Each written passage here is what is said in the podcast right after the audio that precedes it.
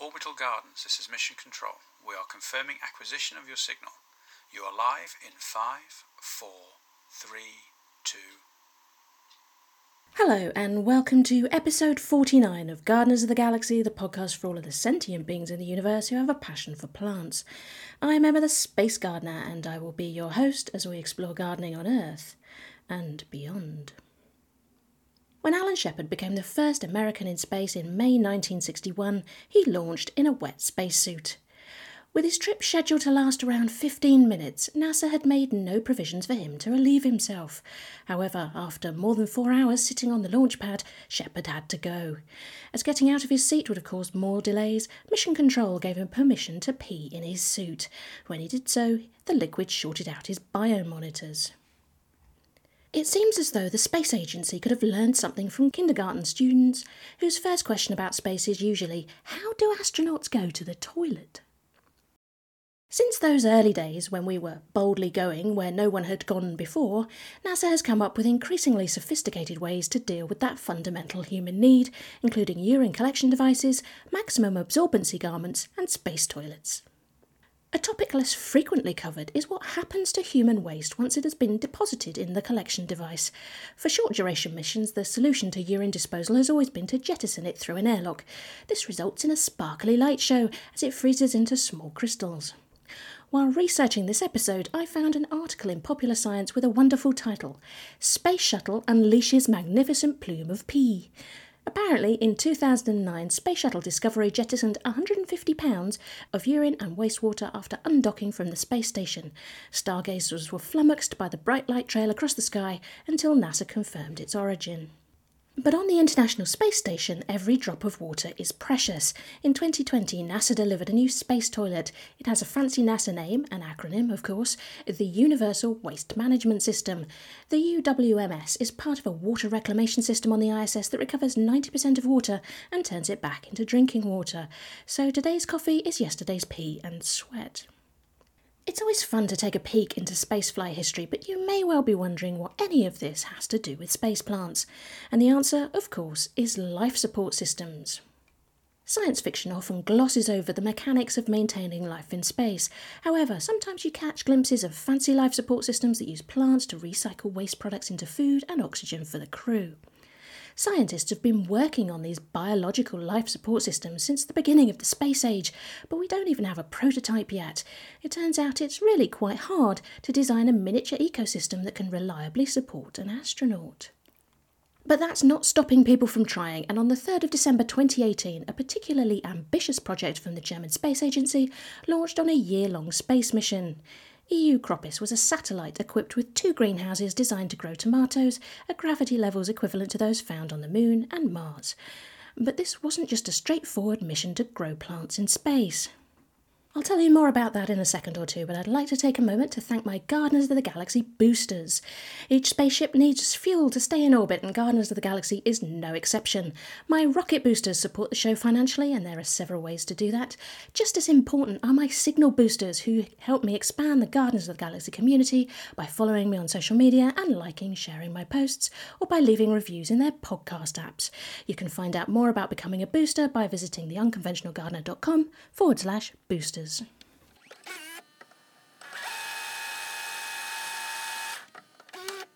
EU Cropis is an acronym for Euglena gracilis Combined Regenerative Organic Food Production in Space. And to make things even more confusing, it was the name for both the whole satellite and for one of the four experiments on board. In many ways, the entire EU Cropis project was a technology demonstration mission. It was the German Space Agency, the DLR's, first test of a lightweight, compact satellite design for cost effective space missions. One of the experiments on the satellite was called SCORE, which stands for Scalable Onboard Computing Experiment Computer. SCORE was the first onboard computer developed by the DLR and the first test for their compact onboard computer concept. On EU Cropis, its job was to carry out the image processing for the external cameras that checked whether the solar panels deployed correctly. SCORE worked reliably during the year long mission. Another experiment on the satellite was radiation measurement in space, known as RAMIS. RAMIS was developed at the DLR's Institute of Aerospace Medicine, which built two identical radiation detectors. One was mounted at the top of the satellite with minimal shielding, the other was mounted as a sensor for the primary payload to give scientists the radiation doses on the biological samples. RAMIS had two main aims. Throughout the mission, RAMIS measured changes in Earth's outer radiation belt, which is mainly populated by electrons, and the variation of galactic cosmic rays as a function of orbital position and the shielding provided by Earth's magnetic field. The recorded data is very valuable for verifying radiation belt models. Experiment 3 gets us a bit closer to life support. It's an in situ resource utilisation project about learning to make what we need in space from what we can find there. This was the first test flight for NASA's PowerCell project. The project aims to use genetic engineering and synthetic biology to develop mini ecologies of microbes that combine to make useful products. On EU Cropis, the PowerCell payload used cyanobacteria to produce sucrose, which is what you'd find in your sugar bowl. The sucrose then fed Bacillus subtilis, which is a robust bacterium commonly found in soil and the gut. Previous experiments have shown that Bacillus subtilis can withstand the space environment in its spore form. PowerCell had three main aims. Firstly, evaluating the microecology concept under non terrestrial gravity environments. Secondly, conducting synthetic biology remotely in outer space. The basic technique for introducing genetic material into a living cell transformation involves the transfer across a cell's encasing membrane of molecules carrying genetic information. The PowerCell payload explored how reduced gravity levels affect transformation processes. And thirdly, testing protein production under different gravity regimes. The research team engineered the bacteria to produce several proteins. As proteins are the building blocks of a range of critical substances from food and vaccines to building materials, making proteins in space will be fundamental for human exploration and during its time in space, the bacteria in the power cell experiment successfully created biological matter, demonstrating that they could also do so on the Moon or Mars.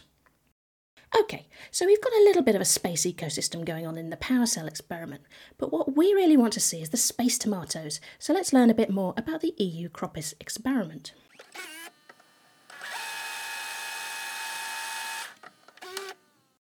I've mentioned that the EU Cropis satellite was designed to test two different levels of gravity, Mars and Moon. It accomplished that feat by spinning at different speeds, so it spent the first six months spinning slowly for Moon gravity and then six months spinning slightly faster for Mars gravity. The biological payloads, PowerCell and the tomato experiment, were housed inside a pressure vessel to maintain an atmosphere.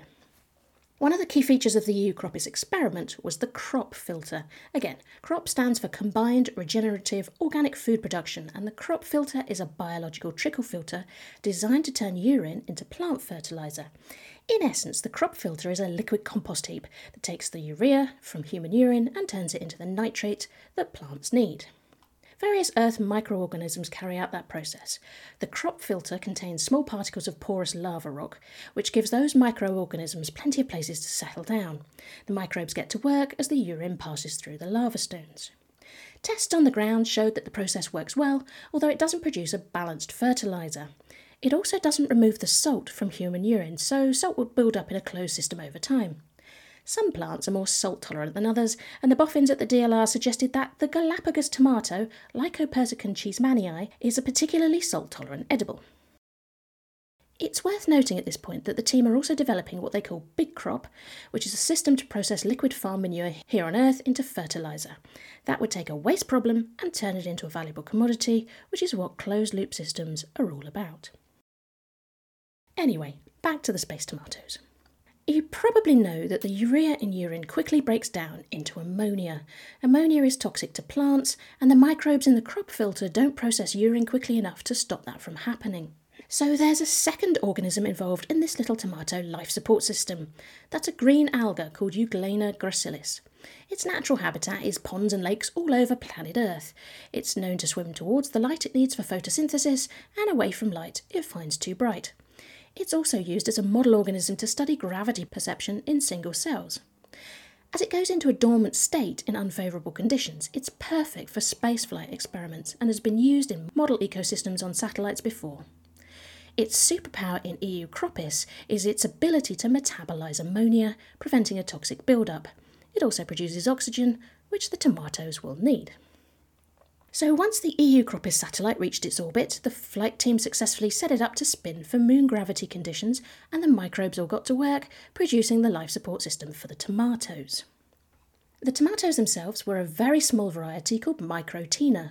Sent as seeds, they would remain dormant until the life support system was up and running, at which point irrigation would allow them to germinate and experience life in a space greenhouse. And everything went swimmingly up until that point. But in January 2019, a regular software update caused problems communicating with the greenhouses. They transitioned into safe mode. Although the engineers tried everything they could think of, they couldn't restore communications. So the greenhouses were never watered and the tomatoes never grew. So the DLR built a compact satellite and its first onboard computer. EU CROPIS was successfully launched, the Ramis detectors did their thing, NASA's power cell experiment was a success, and the Tomato life support system worked to treat. The only thing that failed was the flagship Tomato experiment. That's disappointing, but the experiment team learned a lot from the experience and hopefully they'll try again in the future. In the meantime, we've recently seen tomatoes grow in XROOTS on the International Space Station, and NASA has just launched the Veggie 5 experiment that will grow tomatoes in veggie. So, if that goes according to plan, the crew of the International Space Station will get their first taste of space grown tomatoes, but they'll be grown using fertiliser made on Earth.